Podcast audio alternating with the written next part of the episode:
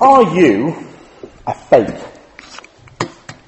When I lived in uh, France, uh, France had just started getting reality TV. Uh, they were a little bit later in catching on than we were with the sort of Big Brother and things like that. Uh, but when France decided to do reality TV, they decided to do it a, a bit crueler than the way that we do it. Uh, they had a, a series, I, I can't remember the name of it, but it was a sort of crueler version of Big Brother. The principle was the same. You were stuck in a house. You had the diary room. You had people being voted off. And the winner was the last one standing. But there was one difference in the French show. All but one of them were actors. All but one of them were actors. So for several weeks we watched this one chap, one guy, surrounded by actors in the house. We got to see behind the scenes as the producers and directors decided what to do, as they found ways to bring back the people that he disliked, uh, and to somehow get rid of the people that he liked. And they also worked out what he wanted by the fact he was telling them in the diary room how things were going. It turned out actually he was falling in love with one of the other contestants, which made it quite difficult for them. And all was only revealed on the last episode as the winner was about to be announced. It was him and the guy that he really hated that they kept bringing back all the time. And suddenly the presenter gets word in his ear. It turns out that actually one of them is a fake. One of the contestants is an imposter. And then one of the earlier contestants stepped forward and said, well, yes, it's me. I'm an actor. And then one by one, all the other contestants step forward and say, actually, no, I'm an actor. And this guy is left thinking, what on earth is going on? He's sort of looking round. He's been surrounded by fakes for weeks and weeks. And he never knew. But now all is revealed. And if you're wondering, he got all the prize money. That was their way of uh, saying that it was all okay. But this morning we've got that question before us. Are you a fake? Am I a fake? Are we acting? Are we pretending? Perhaps no one can tell. Perhaps you know the right words to say at the right times. Perhaps it's one face at church and then another face on the way home. Well, Israel here in chapters 6 and 7 had much the same problem. The words were right that they were saying, but their hearts were wrong. So God is going to expose their hypocrisy, their acting, their faking. So this morning we're going to get a sort of repentance, uh, fake repentance sandwich, if you like. Uh, the bread is on either side with a sort of fake repentance. That's a bit thinner, a bit shorter. And then the real meat is in the middle, as we see four pictures uh, of fakery there in, in the middle. So first of all we see fake or false repentance. Uh, let me just read to you again verses 1 to 3 of chapter 6. Come, let us return to the Lord, for he has torn us that he might heal us. He has struck us down, and he will bind us up. After two days, he will revive us. On the third day, he will raise us up, that we may live before him. Let us know, let us press on to know the Lord. His going out is sure as the dawn. He will come to us as the showers, as the spring rains that water the earth. Now, if you remember, God had told them last week in the passage before that He was going to come at them like a lion. He was going to tear them apart. He was going to destroy them. But their answer to this is, well, He's not really going to destroy us. He's, he's just doing this as a bit of a wake-up call. He's not really going to tear us apart like a lion. After a few days, we'll be back on our feet. It's no more than a bad cold, really. You know, two or three days and we'll be sorted. Let's just return to the Lord and everything will be okay. Just as automatically as the sun comes up in the morning, God will forgive us. Because that's God's job, after all, isn't it? But there are two problems with this. One is that you notice there in those verses, it's self-proclaimed. They are saying, uh, this is what we're going to do. This is what God's going to do. That's why the translators have put it in speech marks. It's their speech. It's not what God is saying. It's what they're saying. And the second problem with it is that it's not real. It's not a real turning to the Lord. What follows in this chapter shows us that this is really fake repentance. Perhaps they think they mean it at the time, but their actions will show that actually this is something different. It's no more than an act. At best, they're deluding themselves, and at worst, they're trying to deceive God. So to help us see why this repentance is fake, Hosea gives them four pictures of fakery. Four ways that they're deceiving themselves and faking it. So as we look through these, we might find ourselves feeling a little bit uncomfortable. It might be a bit close to where we are this morning. Well, we're reminded in Hebrews, aren't we? Today, if you hear his voice, do not harden your hearts. If you feel that this might be you, then listen in. So, four pictures of fakery. The first picture is the dew that disappears. Have a look at verses 4 to 11. What shall I do with you, O Ephraim? What shall I do with you, O Judah? Your love is like a morning cloud, like the dew that goes early away. Therefore I have hewn them by the prophets. I have slain them by the words of my mouth, and my judgment goes forth as the light. For I desire steadfast love and not sacrifice, the knowledge of God rather than burnt offerings. But like Adam, they transgressed the covenant. There they dealt faithlessly with me. Gilead is a city of evildoers, trapped with blood. As robbers lie in wait for a man, so the priests band together. They murder on the way to Shechem. They commit villainy. In the house of Israel, I've seen a horrible thing. Ephraim's whoredom is there. Israel is defiled. For you also, Judah, a harvest is appointed when I restore the fortunes of my people. He's saying they're like the dew that disappears. As God talks to them, he can't help but think back over Israel and Judah's history. It seems like they're always repenting in a way, but never really repenting. Their love for him, he says, is like a morning cloud. You have that situation where you've looked out over the valley on a morning and uh, you see all the clouds uh, by the Chevin or perhaps by Ilkley Moor. But by a couple of hours, in fact probably even half an hour, they're gone. They're like the morning clouds. There for a little while and then it's gone. They're like the dew in the morning, you know, when you go out in your grass on your lawn, you see the dew there, but again by lunchtime, it's gone. It looks real. It looks lasting when it's there until it disappears. And really what they're showing by this, by, by their fake repentance, is fake love because it doesn't really last. You see, intensity doesn't equal reality. Feelings can be very intense sometimes, but not last. Think of the parable of the sower.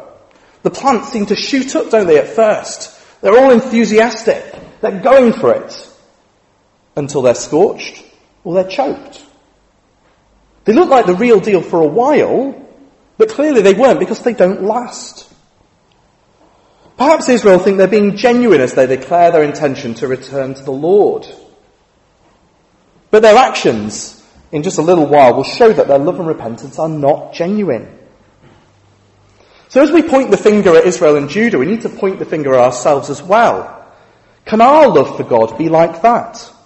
Burning hot one moment, in church when it's your favourite song again, next day, gone. Burning hot when you hear that sermon, yes Lord, changes. Next day, can't be bothered. And it's a form of fakery. Being hot one minute and cold the next. Hot at church, cold at home. Hot one month, cold the next.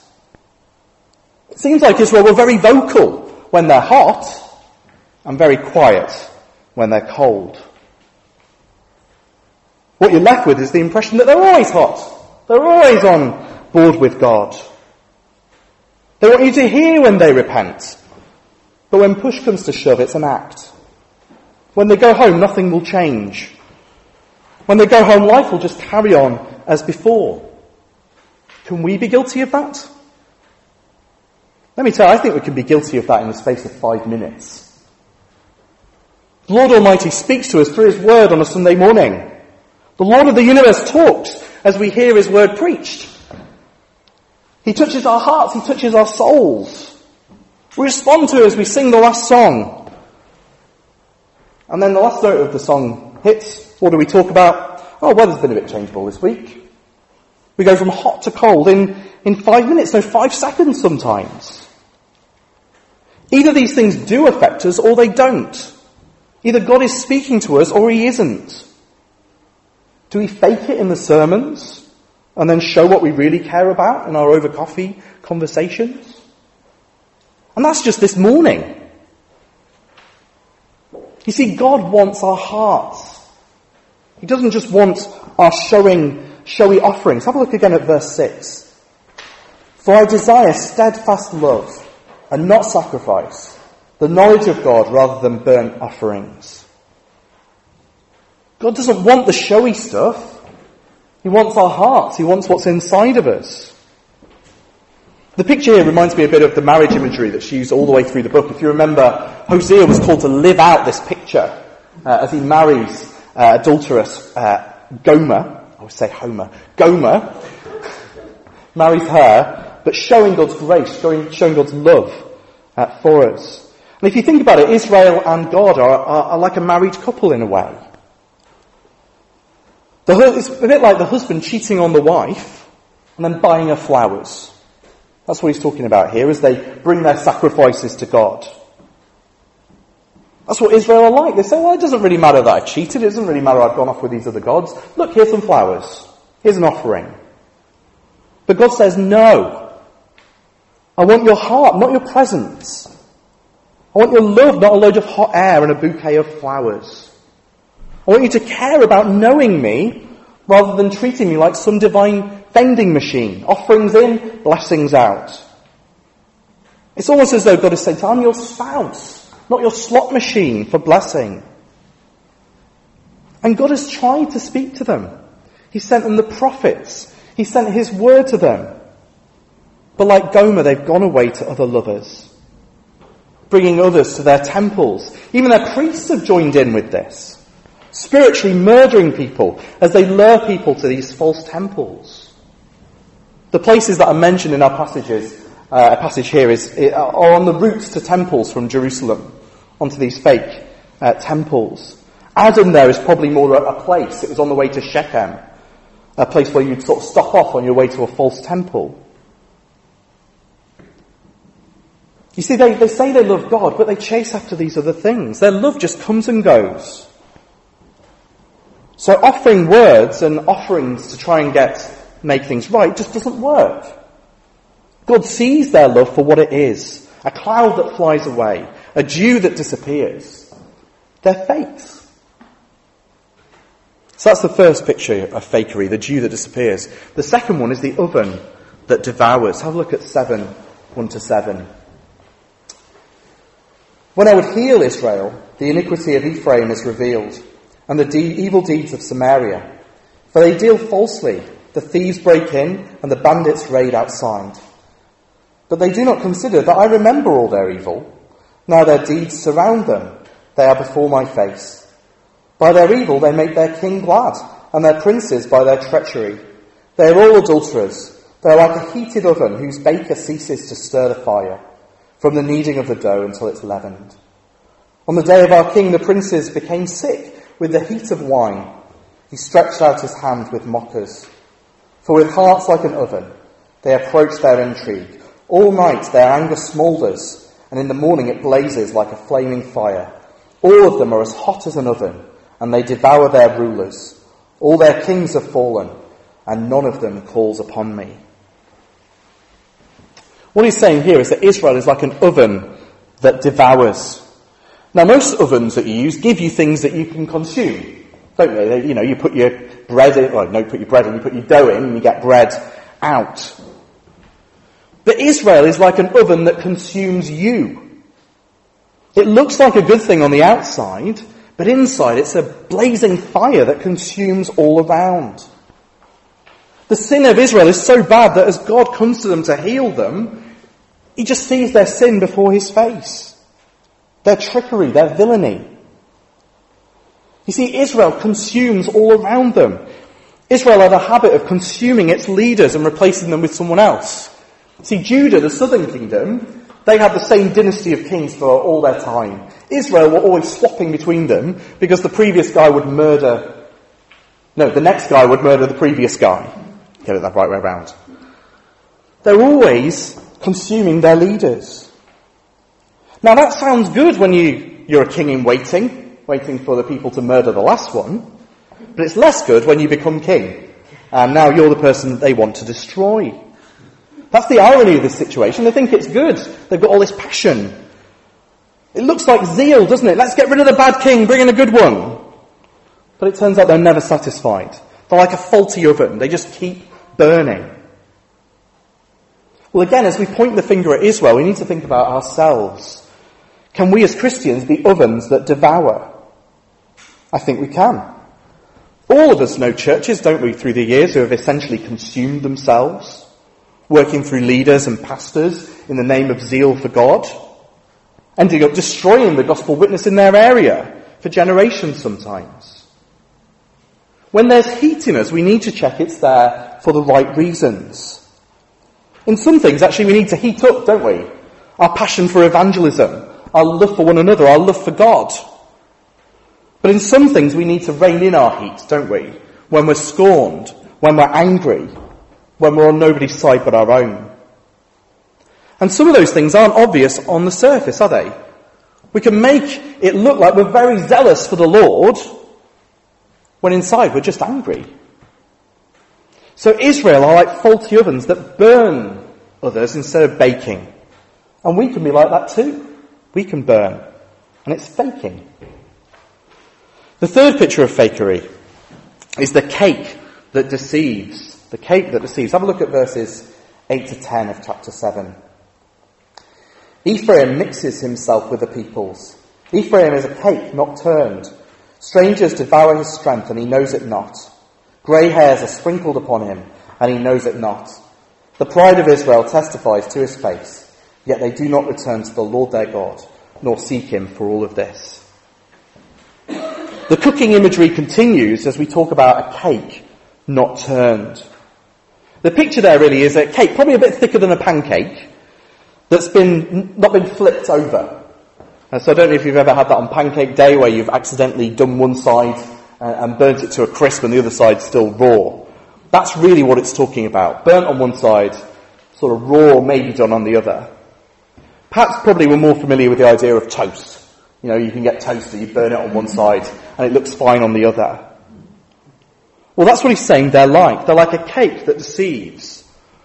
It looks okay, basically, on one side, until you flip it over and you see the awful truth. I've had that sometimes in restaurants. I don't know if you've ever had it, where I bought a burger and they've sort of tried to hide the fact that they burnt one side of it by putting it right at the bottom, or um, I've seen it on Bake Off. I don't know if you've been watching Bake Off. Uh, but it's never, never really burnt. It's always the idea of a soggy bottom, isn't it? It looks great on top, but when you turn, when they flip it over, there's that soggy bottom at the bottom. Well, that's what he's saying they're like. They're deceiving. They look good on top, but underneath it's a different picture. Israel are mixing with the nations, it says in verse 8. They're going along with their idols and their customs. They're engaging in the practices of the pagan nations who are around them, but they're trying to do it secretly. They're trying to hide it. They're going on as though nothing is happening. Bringing sacrifices to Baal, but still bringing sacrifices to the Lord. Making oaths to Baal, but still using the Lord's name. What they don't realize is that these foreigners, these strange gods that they're following are taking their strength.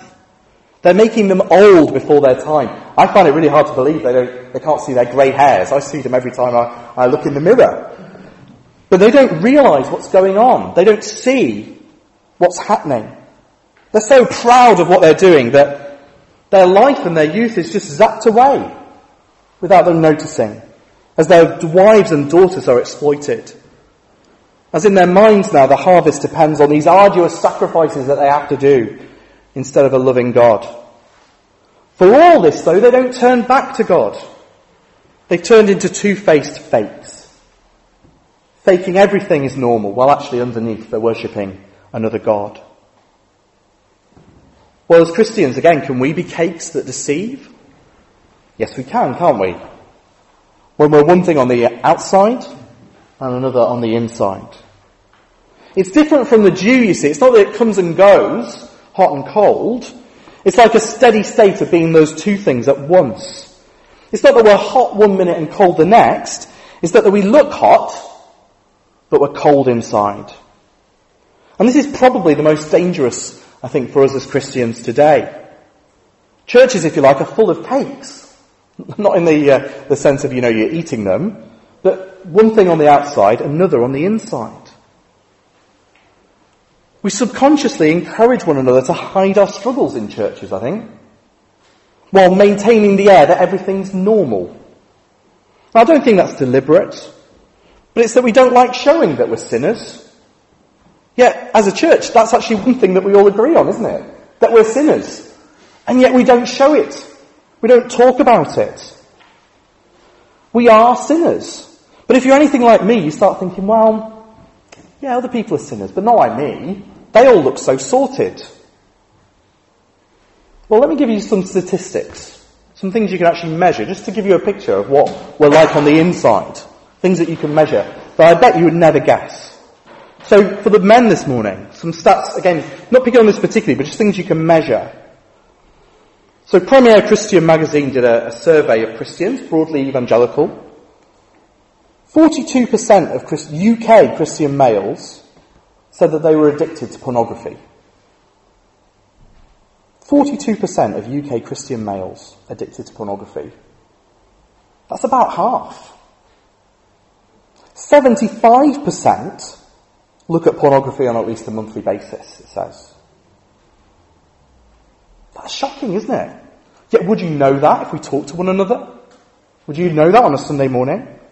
Women. I'm not just picking on the blokes. Do you know 17% of Christian women admit to some form of affair during their married life? It's nearly one in five. Abortion rates among Christian women across the world seem uniformly the same in the church and outside the church as well. So in the UK, that would be one in three women. And I've known Christian women who have had abortions. These things do actually play out, but we don't talk about these things because we want to give the impression that we're okay, that everything's normal, everything's fine. And my hunch is that those statistics are probably true. We're far more sinful actually as a church than we think we are. But would we know it from our conversations in the week and on a Sunday morning? Would you know if someone is struggling with pornography? or is struggling with the guilt of a past abortion. I have a hunch actually, as Christians, we're more likely to talk to our non-Christian friends about these things. Why? Because we're surrounded by cakes not turned. We think actually the people around us are sorted, whereas we think our non-Christian friends, well, maybe they're not so sorted, so they'll probably understand a bit better. But reality check this morning, Christians struggle with sin. That's almost the definition of a Christian, one who is struggling with sin. We fight against it, but it's there. So I'd love to suggest an easy solution this morning to being a cake. One thing on the inside, another on the outside. The problem is that we're all different. We all express ourselves in different ways. We all feel comfortable with different levels of intimacy. So I'm not suggesting that we have a Sunday morning confession slot where somebody comes up the front and confesses all their sins. But could we maybe try and think of maybe making one step away from being a cake this morning?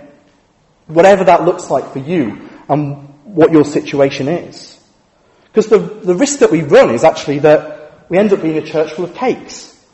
A church full of fakes where everybody thinks everyone else is okay apart from them. So maybe one step away this morning from being a cake. Because we can be cakes that deceive, just like Israel. The final picture of fakery we get is the dove that dithers. That's uh, 7, uh, 11 to 13. Ephraim is like a dove, silly and without sense, calling to Egypt, going to Assyria. As they go, I will spread over them my net. I will bring them down like birds of the heavens. I will discipline them according to reports, to the report made to the congregation. Woe to them, for they have strayed from me. Destruction to them, for they have rebelled against me. I would redeem them, but they speak lies against me. The picture here is of an elegant dove flying in the sky, going back and forth, back and forth, but not knowing where to rest. Uh, it's a bit like, have you ever had that situation where you're walking down the street and you're going one way and you suddenly realise actually you meant to be the other way? and you turn around and you end up going back, and then you get, oh no, hang on, no, I need to go to the shops. And you, you're really hoping that nobody's noticing that you're going back and forth. Even the Prime Minister's done it. If you go on YouTube, you can see that she walked the wrong way out Downing Street and had to stop and then go the other way. It's something that we all do all the time. But here the picture is of this dove sort of doing that, going between one place and another and then going back. And this was the political reality of their day. That's what Israel were doing. They were flitting between Assyria and Egypt for help. They were sort of going back and forth across. They were the two big powers of the day. And it's not uncommon for them, if you look at the, the book of Kings, for them to sort of talk to one while they're talking to the other as well. They're sort of hedging their bets between these two superpowers. Instead of trusting in God, they try to do the spiritual splits, trying to help, get help from other places. You see modern day examples of this sort of thing. So Italy in the, the First and Second World Wars, you know, looked like one group was winning, so they went with them and then, you know, changed their minds halfway through and went with the other. Or you can imagine during the Cold War, you know, countries that did deals with the Americans, but also did deals with the Soviets as well. If either side found out, they'd be fuming. And that's exactly what's going to happen with Israel uh, in their history. So it's no wonder that God calls them stupid and senseless. And it's fake because they're acting one way towards one nation and they're acting another way towards another. It's sort of two-facedness that they've got. Can we do the same as Christians? Well, yes, we can. Uh, we can do the spiritual splits, can't we? We can say that we're trusting in God, but really we, we start to trust in something else. Or, or we can start to sort of flip between things uh, all the time, not really knowing where our trust is. But God pronounces his woe on them. If they're birds, he says he'll catch them with his net. When news of their duplicity catches up with them, they're going to be destroyed. So they're like a dove that dithers. They just can't see where to land. They just go between God and Egypt and Assyria. They don't know where to go. And we can be the same, flitting about between different things. And to make things worse, our passage does not end on a high note false repentance again, at 7, uh, 14 to 16. They do not cry to me from their heart, but they wail upon their beds. For grain and wine they gash themselves. They rebel against me. Although I trained and strengthened their arms, yet they devise evil against me. They return, but not upwards. They are like treacherous bows. Their princes shall fall by the sword because of the insolence of their tongue. This shall be their derision in the land of Egypt. God pronounces woe on them because they've strayed from Him. God pronounces destruction on them because they've rebelled against Him. He would redeem them, but instead of trusting, they're lying about Him.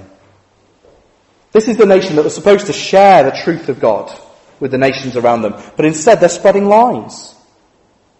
What lies? Well, we don't know. Perhaps the lies they believe themselves, that he's not the only God, or he doesn't really care if you worship other gods. Yeah, he'll just forgive. That's what he does. It would certainly fit, wouldn't it, with what comes after that. They cry to me from their beds. Uh, sorry, cry to me. They do not cry to me from their hearts, but they wail upon their beds.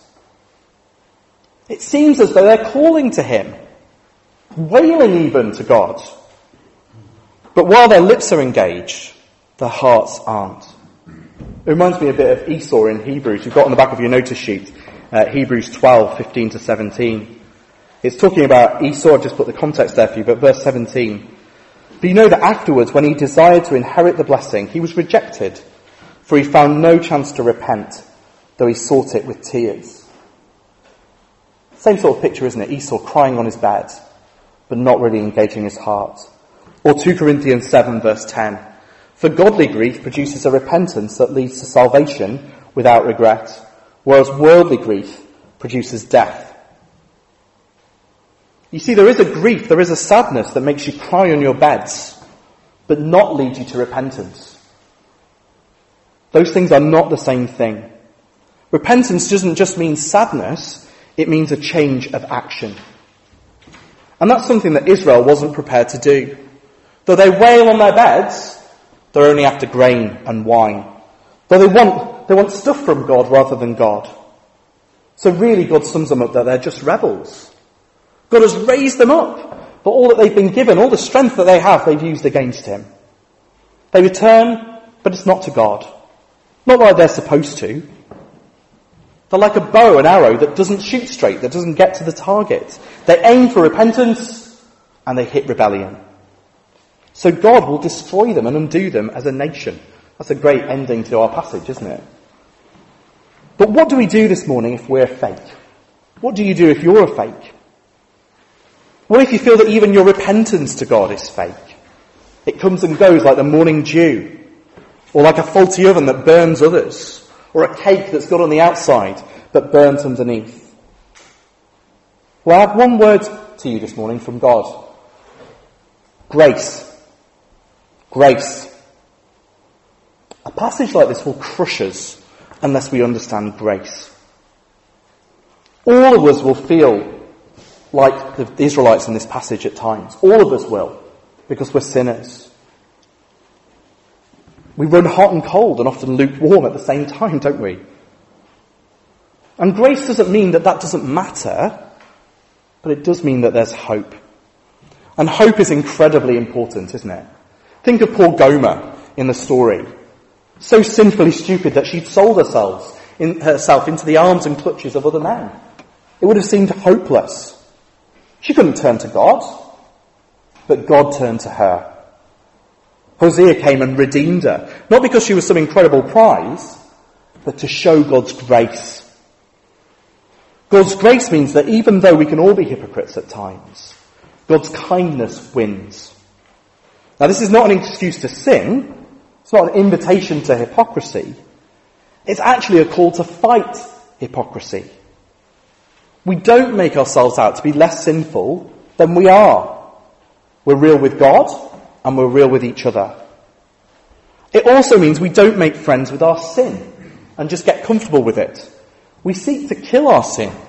We seek to be growing and moving. We're not perfect, but we're works in progress, aren't we? We need to be able to say with John Newton, I'm not the man I ought to be. I'm not the man I wish to be. And I'm not the man that I hope to be.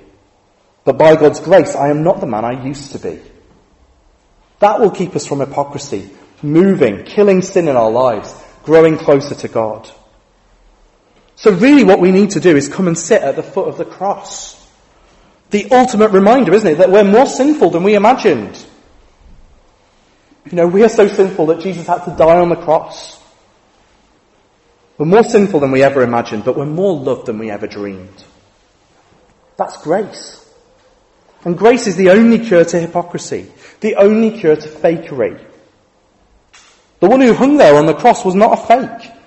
He was the only one that can give us hope, even in the midst of our hypocrisy and fakery.